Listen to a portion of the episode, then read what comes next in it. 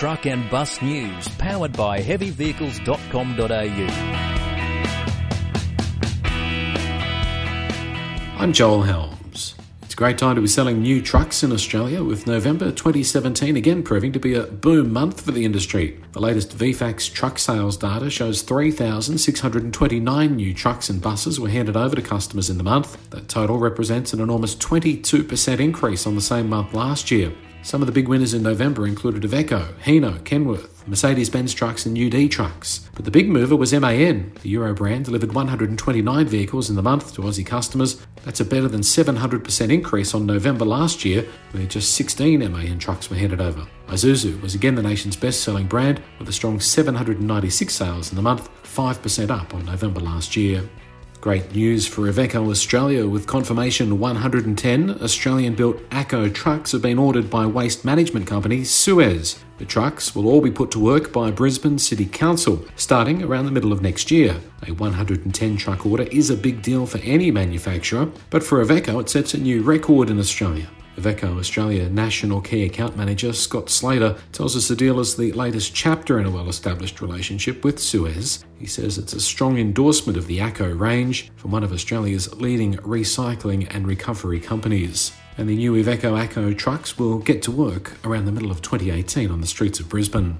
A new technology that could have as much impact on the transport industry as autonomous trucks or electric drive is 3D plastic printing. Some are saying the tech, which allows for items to be replicated in different locations, could mean less bits and pieces for trucks to have to transport from location to location in the future. But, and we've been covering this in recent times, on a more positive note for the industry, there's also the opportunity for the truck manufacturers to more easily produce components and spare parts for trucks. Renault is already 3D printing metal parts for its truck engines, while Mercedes Benz has also been at the forefront with the 3D printing of metal truck parts. Now comes news from Daimler Trucks North America that owners there are about to be offered 3D printed parts. Still in a pilot phase, Daimler Trucks will be producing parts such as nameplates, map pockets, and plastic covers, and are looking for feedback from customers and technicians on how they perform in the real world. Jay Johnson is the General Manager of Aftermarket Supply at Daimler Trucks North America. He says 3D printing is an opportunity to better service customers, particularly those in need of parts that have been difficult to provide, such as for older trucks or parts with low or intermittent demand.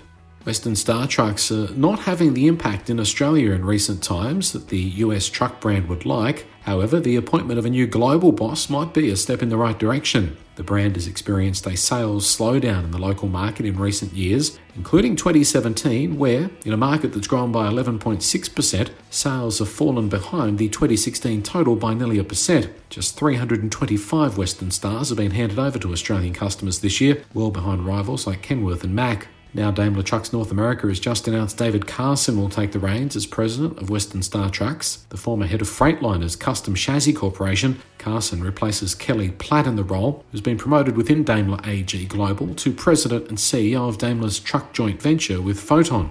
Roger Nielsen, the president and CEO of Daimler Trucks, says David will bring new enthusiasm into the role, and he says we're confident that David's dedication and proven track record as a leader position him well as the new leader of Western Star. The National Heavy Vehicle Regulator has just released a new information video aimed at helping transport and logistics businesses better understand the new chain of responsibility laws. Being introduced in mid 2018, the new laws aim to improve safety outcomes for all road users. Some operators are already getting up to speed with the new requirements and even implementing the changes early. And it's those operators that are featured in the video. Here's a taste. Any new driver that starts at the Martin Group has a full day induction they learn all our policies and procedures, all our inductions for all our sites. The main benefits of having safety is definitely reductions in incidents with our drivers.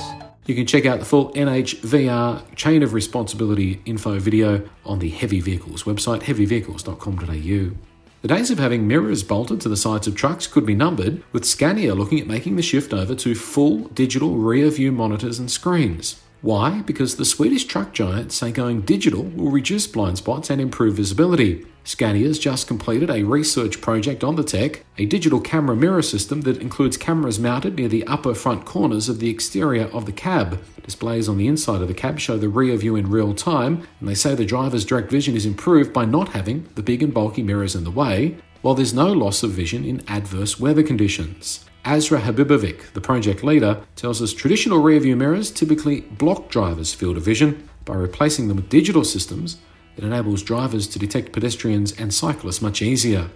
This system has also night vision and a control unit where you can uh, change settings of the system.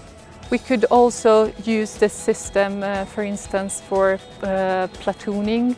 Uh, we, uh, displays could be used to show different type of information to drivers that are today uh, shown uh, on other places or not shown at all. Well, another big advantage of the digital mirrors, improved aerodynamics. We'll keep you updated with further details on that new tech from Scania.